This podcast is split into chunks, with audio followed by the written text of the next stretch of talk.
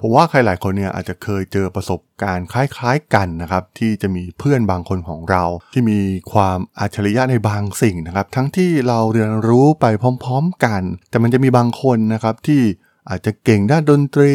เก่งด้านกีฬา หรือว่าเก่งด้านการวาดรูปนะครับ หรืออีกหลากหลายทักษะนะครับที่มันเหมือนเป็นพรสวรรค์ที่ติดตัวกับเขามา ซึ่งคนเหล่านี้เนี่ยก็จะมีความสามารถพิเศษในด้านต่างๆนะครับที่เราอาจจะยากที่จะไปสู้กับพวกเขาเหล่านี้นะครับแต่ว่า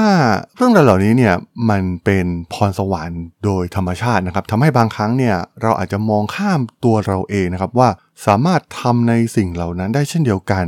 เป็นหนังสือเล่มใหม่ของอดัมแกลนนะครับหนังสือที่มีชื่อว่า Hidden Potential ที่กล่าวถึงเรื่องราวที่เราทุกคนเนี่ยสามารถปรับปรุงศักยภาพที่ซ่อนอยู่ในตัวเราให้ดีขึ้นได้นะครับ มีการรวบรวมข้อมูลที่น่าสนใจนะครับ โดยเฉพาะงานวิจัยต่างๆ แล้วก็มีเคสตัวอย่างมากมายนะครับ ทั้งนักกีฬา ทั้งนักเรียน ความก้าวหน้าของคนแต่ละคนเนี่ยมันไม่ใช่เพียงแค่เรื่องของพรสวรรค์เพียงอย่างเดียวเพียงเท่านั้นนะครับ การเติบโตขึ้นมาเนี่ยมันไม่ได้เกี่ยวกับเรื่องราวของความเป็นอัจฉริยะที่เหมือนกับจะได้รับมาแต่กำเนิดนะครับ แต่ว่ามันเกี่ยวกับคุณลักษณะบางอย่างที่เราสามารถที่จะพัฒนาขึ้นมาได้ หนังสือเล่มใหม่ของอดัมแกลนมีความน่าสนใจอย่างไรนะครับ ไปรับฟังกันได้เลยครับผม You're listening to Geek Forever podcast. Open your world with technology.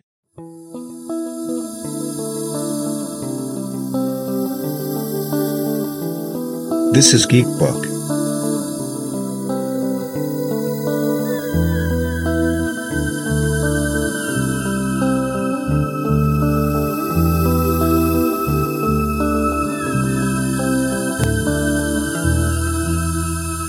Reading is magic.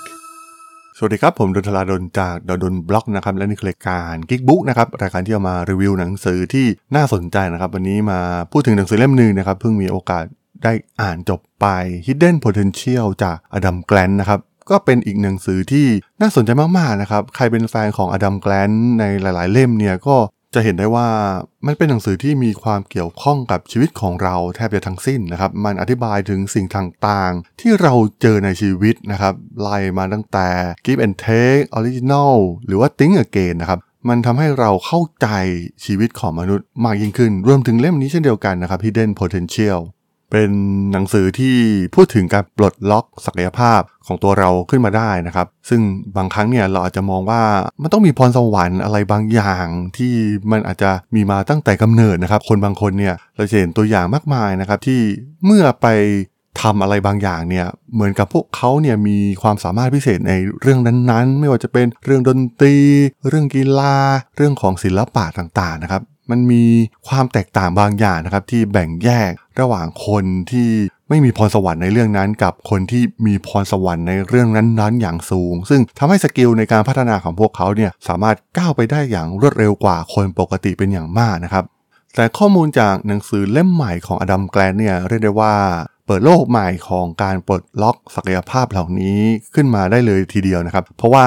หลายๆ ทักษะเนี่ยมันสามารถพัฒนาขึ้นมาได้นะครับ โดยอาศัยคุณลักษณะบางอย่าง เราเรียนรู้ที่จะทำมันขึ้นมานะครับ มีการอ้างงานวิจัยรวมถึงเคสตัวอย่างที่น่าสนใจมากมายนะครับ เปิดเล่มมาเนี่ยเป็นเคสแรกเลยนะครับเออมันเป็นเคสที่น่าสนใจนะครับ เกี่ยวกับเรื่องราวของกีฬาหมากรุก มันเป็นช่วงเวลาหลายปีแล้วนะครับ ที่การแข่งขันกีฬาหมากรุกเนี่ยถูกครอบงำโดยโรงเรียนเอกชน หรือโรงเรียนที่มีนักเรียนที่มีฐานะดีๆเนี่ยเข้ามาล่ำเรียนกันนะครับ เพราะว่าพวกเขามีทรัพยากรที่จะทำให้หมากรุกเนี่ยเป็นส่วนหนึ่งของหลักสูตรของโรงเรียนได้นะครับตอนนั้นเนี่ยแชมป์เก่าก็คือโรงเรียนชื่อดาวตันนะครับเป็นโรงเรียนเตรียมอุดมศึกษาในนิวยอร์กซิตี้นะครับที่สามารถคว้าแชมป์ระดับประเทศติดต่อกันถึง 3 รายการ เหตุที่ดาวตันแข็งแกร่งถึงขนาดนี้นะครับ เพราะว่าพวกเขาเนี่ยได้สร้างศูนย์ ฝึกอบรม หมากรุกให้กับเด็กนักเรียน แล้วก็ทุกคนเนี่ยต้องเรียน 1 ภาคการศึกษานะครับ นักเรียนชั้นประถมศึกษาปีที่ 1 ทุกคนเนี่ยต้องศึกษาเกมหมากรุกเป็นเวลา 1 ปีเต็ม นักเรียนที่มีความสามารถมากที่สุดเนี่ยจะผ่านการคัดเลือกนะครับแล้วก็หลังเลิกเรียนเนี่ยจะอยู่กับครูสอนหมากรุกที่เก่งที่สุดคนหนึ่งของประเทศนะครับ ในขณะที่โรงเรียนอีกแห่งนะครับในนิวยอร์กเช่นเดียวกันที่มีชื่อว่า r e d g i n g r o o k ซึ่งพวกเขาเนี่ยแทบจะเป็นกลุ่มตรงกันข้ามกับโรงเรียนมัธยมดาวตันเลยนะครับ เพราะว่าประกอบไปด้วยกลุ่มนักเรียน ผิวสีที่มีความยากจนนะครับ ทีมของ r e d g i n g r o o k เองเนี่ยมีเด็กชายผิวดำ6คน ชาวละติน 1 คน และชาวอเมริกันเชื้อสายเอเชียอีกหนึ่งคนนะครับ พวกเขาอาศัยอยู่ในละแวกใกล้เคียงที่โหเต็มไปด้วยยาเสพติด ความรุนแรงและอาชญากรรมนะครับ ส่วนใหญ่เติบโตในบ้านพ่อแม่เลี้ยงเดี่ยวนะครับ เลี้ยงดูโดยแม่ป้าหรือคุณย่านะครับโดยพ่อแม่ผู้ปกครองของนักเรียนเลจิงรุกเองเนี่ยมีรายได้น้อยกว่าค่าเทอมของโรงเรียนมัธยมดาวตันซะอีกนะครับ การที่จะเข้ามาแข่งหมากรุกเองเนี่ย ทุกคนต้องแสดงศักยภาพสูงสุดของพวกเขาให้ได้นะครับ ถึงจะเอาชนะทีมชั้นนำที่เต็มไปด้วยเหล่าคนรวยมากมาย แล้วก็ได้รับการฝึกฝนมาอย่างดีนะครับ ที่โรงเรียน Raging Rook เองเนี่ยมีอาวุธลับก็คือโค้ชของพวกเขานะครับเป็นปรมาจารย์หมากรุก ที่มีชื่อว่า Maurice Ashley นะครับเป็นผู้อพยพชาวจาเมกาเขาต้องการทำลายทัศนคติที่เหมารวมว่าเด็กผิวสีเนี่ยไม่สามารถที่จะแข่งขันเกมหมากรุกได้นะครับ เพราะว่าตัวเขาเองเนี่ยมองเห็นศักยภาพ ในขณะที่คนอื่นเนี่ยอาจจะมองไม่เห็นหมากรุกเองเนี่ยได้ชื่อว่าเป็นเกมแห่งอัจฉริยะอยู่แล้วนะครับ ผู้เล่นอายุน้อยๆเนี่ยมักจะเป็นเด็กที่มีความสามารถในการจดจำลำดับต่างๆ วิเคราะห์สถานการณ์ได้อย่างรวดเร็ว และมองเห็นหมากในการเดินต่อไปข้างหน้าได้อย่างรวดเร็วนะครับ หากต้องการสร้างทีมหมากรุกที่สามารถจะเป็นแชมป์เนี่ยทางออกที่ดีที่สุดเนี่ยมันก็ต้องทำแบบที่โรงเรียนมัธยมดาวตันทำนะครับก็คือการรับสมัครเด็กอัจฉริยะ และฝึกฝนพวกเขาอย่างเข้มข้นตั้งแต่อายุอย่างน้อยนะครับแต่ว่า มอริสเองเนี่ยทำในสิ่งตรงกันข้ามเลยก็ว่าได้นะครับ เขาเริ่มฝึกสอนกลุ่มนักเรียน มัธยมต้นกลุ่มหนึ่งนะครับ ที่มีความสนใจในการเล่นหมากรุกนะครับ คนส่วนใหญ่เนี่ยก็จะเป็นเด็กเกเรนะครับ เป็นนักเรียนที่เรียกได้ว่าปลายแถวด้วยซ้ำนะครับ ไม่มีความสามารถพิเศษใด ๆ ในการเล่นหมากรุกแทบจะไม่มีstar ในทีมของ Maurice เลยด้วยซ้ำนะครับ แต่ว่าเมื่อแข่งขันไปจริงๆเนี่ย เมื่อเข้าสู่รอบสุดท้าย ทีมของ Maurice เองเนี่ยก็สามารถจัดการตัวเองได้อย่างดีเยี่ยมนะครับ ผู้เล่น 2 คนทำคะแนนรุกฆาตกับคู่แข่ง ผู้เล่นในทีมเนี่ยก็สามารถเอาชนะผู้เล่นระดับ top ของดาวตันได้นะครับทำให้ทุกคนที่อยู่ในงานเนี่ยต่างตกใจมากๆ ทีมชั้นนำของประเทศที่เป็นแชมป์เก่ามา 3 รายการนะครับถูกโค่นล้มโดยเลสจิงลุกทีมจากย่านฮาเร็มที่ เต็มไปด้วยยาเสพติดอาชญากรรม มันใช้เวลาเพียงแค่ 2 ปีเพียงเท่านั้นนะครับ ที่เด็กๆ ที่ยากจนจากฮาเร็มเองเนี่ย เดินทางมาไกลมากๆ ไปสู่แชมป์ระดับประเทศนะครับ ความน่าสนใจไม่ใช่ว่าทีมอย่าง l e s t i n g Looks เองเนี่ยสามารถเอาชนะทีมดาวตันได้นะครับ แต่ว่ามันเป็นเหตุผลว่าทำไมพวกเขาถึงชนะ และกลายเป็นว่าทักษะที่เด็กๆ เหล่านี้พัฒนาขึ้นเนี่ย ก็สามารถสร้างรายได้มากกว่าเรื่องราวของหมากรุกได้ในท้ายที่สุดนะครับ เรื่องราวเรื่องนี้เนี่ยย้อนกลับไปตั้งแต่ปี 1991 แล้วนะครับ เด็กๆที่เติบโตขึ้นมาจากทีม l e s t i n g Looks เองเนี่ยสามารถประสบความสำเร็จในหน้าที่การงานได้ด้วยซ้ำนะครับ ข้อมูลเบื้องหลังของหนังสือเล่มนี้เนี่ยถือว่าน่าสนใจนะครับ เพราะว่า มีการวิจัยกับเราอัจฉริยะในด้านต่างๆนะครับ ทั้งนักดนตรีศิลปิน นักวิทยาศาสตร์ และนักกีฬานะครับ มีการสัมภาษณ์ผู้คนที่เกี่ยวข้อง ศิลปินที่ได้รับรางวัลนักเปียโนคอนเสิร์ตที่ได้รับการยกย่องในระดับสากลนะครับ หรือนักคณิตศาสตร์ที่ได้รับรางวัล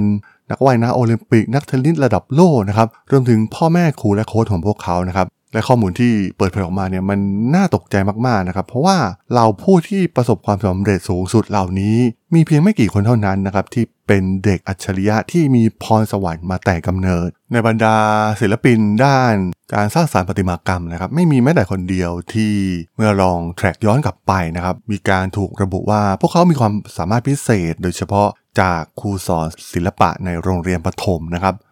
นักเปียโนระดับรางวัลเนี่ย ก็ดูเหมือนว่าไม่ได้อัจฉริยะมาตั้งแต่กำเนิดนะครับ ซึ่งเมื่อเทียบกับเหล่าพี่น้องของเขาหรือว่าเพื่อนบ้านของเขาเองก็ตามนะครับ หรือแม้กระทั่งนักคณิตศาสตร์ พวกเขาก็ไม่ได้โดดเด่นในกลุ่มนักเรียนที่เก่งๆ คนอื่นในชั้นเรียนมัธยมแต่อย่างใด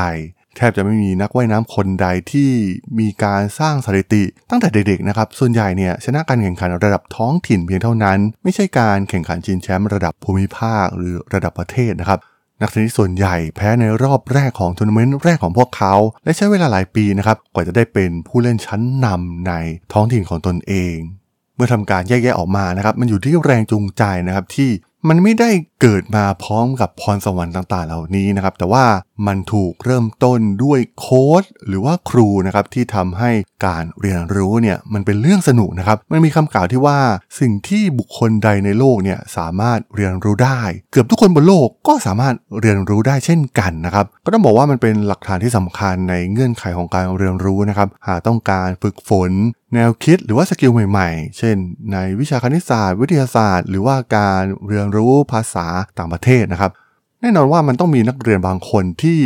เก่งกว่าแล้วก็ดูเด่นกว่าอยู่แล้วนะครับ แต่ว่าพวกเขาเนี่ยไม่ใช่ผู้ที่เรียนได้เร็วกว่านะครับ พวกเขาสามารถเรียนรู้ได้ในอัตราเดียวกับเพื่อนๆของพวกเขา แต่สิ่งที่ทำให้พวกเขาแตกต่างก็คือ พวกเขามีพื้นฐานความรู้เบื้องต้นมากกว่านั่นเอง นักเรียนบางคนเนี่ยได้รับประโยชน์จากการเข้าใจเนื้อหาที่มันมีพื้นฐานมาบ้างอยู่แล้วนะครับ ซึ่งบางคนเนี่ยอาจจะพ่อแม่สอนให้ตั้งแต่เนิ่นๆ หรือว่าเริ่มที่จะฝึกด้วยตนเองก่อนนะครับ แต่สิ่งที่จะฉีกหนี แล้วก็สร้างความแตกต่างในสกิลนั้นๆ ได้อย่างแท้จริง นั่นก็คือโอกาสและแรงจูงใจ เรื่องนี้ค่อนข้างน่าสนใจนะครับ เพราะว่ามันทำให้คนส่วนใหญ่แม้กระทั่งครูหรือว่าโค้ดต่างๆ เนี่ย มักจะมองไปที่จุดเริ่มต้นของคนคนนั้นที่ความสามารถที่แสดงให้เห็นในตอนเริ่มแรก เช่น เราไปฝึกเตะฟุตบอล บางคนเนี่ยโอ้โหเริ่มมีสกิลพื้นฐานอยู่แล้วนะครับเขาก็เตะได้ดีกว่า หรือว่าอาจจะมีพรสวรรค์มาก่อนอยู่แล้วนะครับ และจะทำให้คนรอบตัวส่วนใหญ่เนี่ย มองว่าคนคนนี้เนี่ยจะโดดเด่นในเรื่องนั้นแบบทันที แต่ถ้ามองในเรื่องของความประสบความสำเร็จสูงสุดในระยะยาวเนี่ยมันเป็นเรื่องที่แตกต่างกันมากนะครับ เพราะว่าความถนัดตอนเริ่มแรกของพวกเขาเนี่ยมันไม่สามารถตัดสินได้เลยนะครับ หากตัดสินผู้คนจากสิ่งที่พวกเขาทำได้ในวันแรกเนี่ยศักยภาพภายในของพวกเขาเนี่ยมันยังคงถูกซ่อนอยู่นะครับ ไม่ได้ถูกเปิดเผยออกมา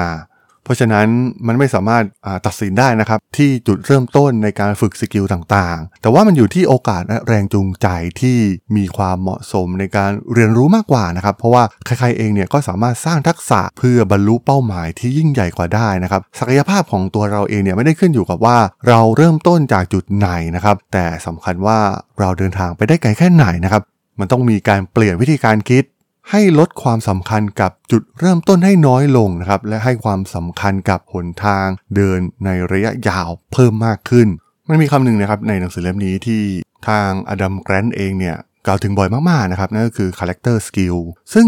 character skill เองเนี่ยมันเป็นสิ่งที่ยกระดับมนุษย์เราให้อยู่เหนือเครื่องจักรนะครับ เพราะว่าในตอนนี้เนี่ยคอมพิวเตอร์และหุ่นยนต์เนี่ยสามารถทำอะไรได้หลายอย่างมากมายนะครับ สร้างรถยนต์ ช่วยเหลือในการลบใน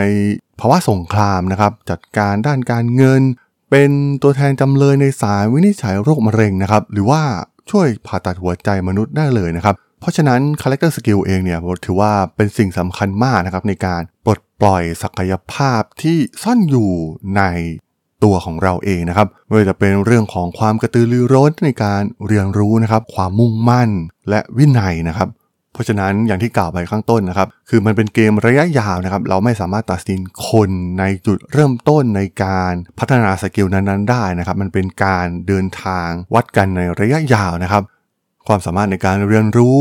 การซึมซับข้อมูลที่ถูกต้องนะครับ รวมถึงคนที่มาสอนเราก็ด้วยนะครับ โค้ดหรือว่าคุณครูที่มองเห็นศักยภาพของตัวเราเนี่ยมันเป็นสิ่งสำคัญมากๆนะครับในการปลดล็อกศักยภาพที่มันซ่อนอยู่ภายในตัวเราขึ้นมาได้ วิธีหนึ่งนะครับที่จะพัฒนา character skill ของเราก็คือ เราต้องเริ่มต้นทำสิ่งต่างๆ ก่อนที่เราจะพร้อมนะครับ ซึ่งหากเรารอความพร้อมเนี่ยมันก็ไม่ได้เริ่มสักทีนะครับแล้วก็ความก้าวหน้าในสกิลนั้นๆของเราเนี่ยก็จะยิ่งช้าลงไปนะครับมันก็เหมือนกับการออกจากคอมฟอร์ทโซนนะครับต้องมีการเปลี่ยนแปลงรูปแบบการเรียนรู้ให้เหมาะสมกับสิ่งที่เราต้องการเรียนรู้มากที่สุดนะครับ ซึ่งสิ่งสิ่งนั้นเนี่ยอาจไม่ใช่สิ่งที่เราต้องการก็ได้นะครับ แล้วก็พยายามก้าวข้ามขีดจำกัด และค้นหาความท้าทายใหม่ๆ ไปพร้อมๆ กันอยู่เสมอนะครับ ซึ่งบางคนเนี่ยเมื่อรู้สึกว่ามันล้มเหลวหรือว่าติดขัดเนี่ยอาจจะล้มเลิกยอมแพ้ไปซะก่อนนะครับ แต่ว่าอดัมแกรนแนะนำให้ทำต่อไปนะครับ ซึ่งมันอาจจะเป็นเส้นทางที่ถูกต้องอีกก้าวไม่กี่ก้าวอาจจะประสบความสำเร็จอยู่แล้วนะครับ เพราะว่าความสำเร็จที่ยิ่งใหญ่ที่สุดของมนุษยชาติบางส่วนเนี่ยมักจะเกิดขึ้นในช่วงครึ่งหลังของชีวิตผู้คนนะครับ และคนส่วนใหญ่เนี่ยยอมแพ้ก่อนที่จะไปถึงจุดนั้น มันมีตัวอย่างเคสอีกมากมายนะครับในหนังสือเล่มนี้ที่น่าสนใจนะครับ แล้วก็หนังสือค่อนข้างหนาเหมือนกันนะครับ มีเคสตั้งแต่การปฏิรูปการศึกษาของฟินแลนด์นะครับ ก็น่าสนใจนะครับว่าพวกเขาก้าวมาเป็นผู้นำด้านการศึกษาในระดับต้นๆของโลกได้อย่างไรนะครับ ใช้เวลาเพียงไม่กี่ปีนะครับ การปฏิวัติของเขาเนี่ยทำได้อย่างไรนะครับ มีเคส ต่างๆอีกมากมายนะครับที่เกี่ยวข้องกับเรื่องราวของการปลดล็อกศักยภาพของมนุษย์ของเรานะครับความจริงมันก็มีหนังสือแนวๆนี้หลาย ๆ เล่มนะครับ แต่ว่าอดัมแกลนเองเนี่ยก็มีการยกตัวอย่าง แล้วก็มีข้อมูลต่างๆ มีการเปรียบเทียบอย่างชัดเจนมากๆนะครับว่ามนุษย์เราทุกคนเองเนี่ยสามารถที่จะ เรียนรู้สิ่งต่างๆ โดยที่ไม่ต้องมีพรสวรรค์หรือว่าความอัจฉริยะมาตั้งแต่กำเนิดนะครับ ซึ่งบางครั้งเนี่ยเราอาจจะยอมแพ้ไปซะก่อนนะครับ ซึ่งตัวผมเองเนี่ยก็เป็นนะครับ บางครั้งเห็นเพื่อนที่แบบเออคนนี้มันมี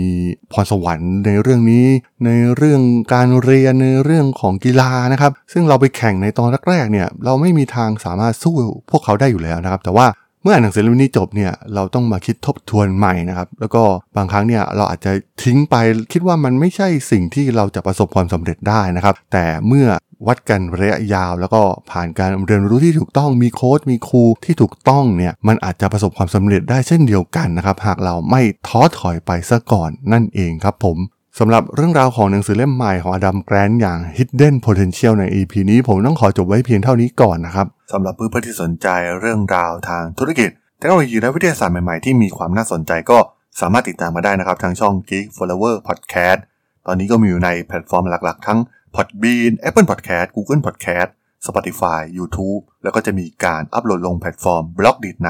ทุกๆตอนอยู่แล้วด้วยนะครับ ถ้ายังไงก็ ฝากกด Follow ฝากกด Subscribe กันด้วยนะครับ แล้วก็ยังมีช่องทางหนึ่งในส่วนของ Line แอดที่ a d t h a d o n t h a R A D H O L สามารถแอดเข้ามาพูดคุยกันได้นะครับ ผมก็จะส่งสาระดีๆ พอดแคสต์ดีๆ ให้ท่านเป็นประจำอยู่แล้วด้วยนะครับ ถ้าอย่างไงก็ฝากติดตามทางช่องทางต่างๆ กันด้วยนะครับสำหรับใน EP นี้เนี่ยผมต้องขอลากันไปก่อนนะครับ เจอกันใหม่ใน EP หน้านะครับผม สวัสดีครับ